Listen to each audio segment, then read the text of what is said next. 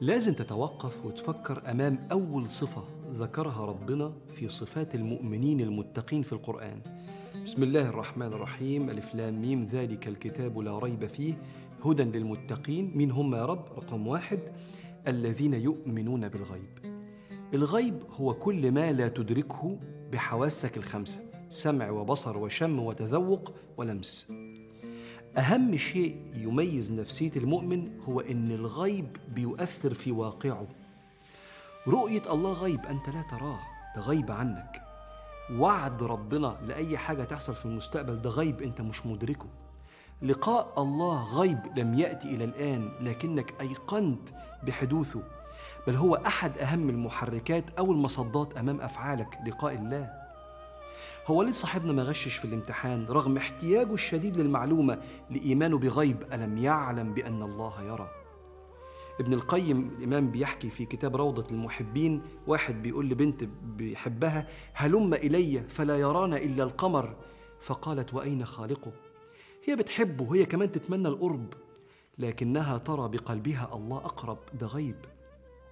لما اتعرضت عليه الرشوة من تحت الترابيزة سابها وهو في أشد الاحتياج لكنه كان واثق في صدق وعد ربنا ومن يتق الله يجعل له مخرجا ويرزقه من حيث لا يحتسب.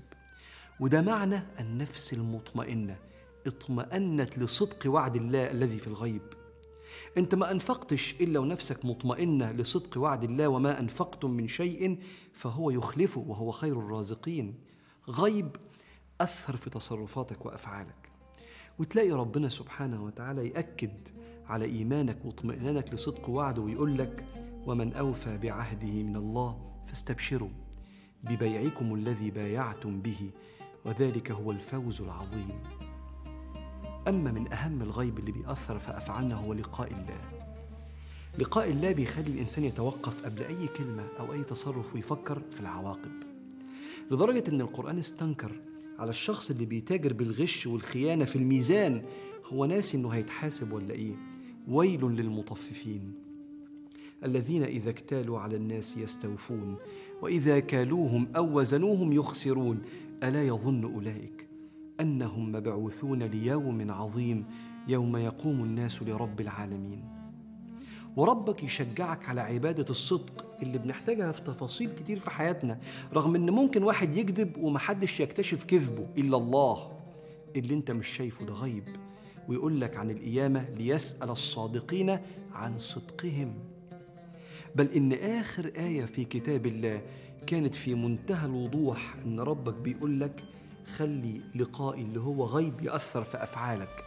قال تعالى واتقوا يوما ترجعون فيه إلى الله ثم توفى كل نفس ما كسبت وهم لا يظلمون.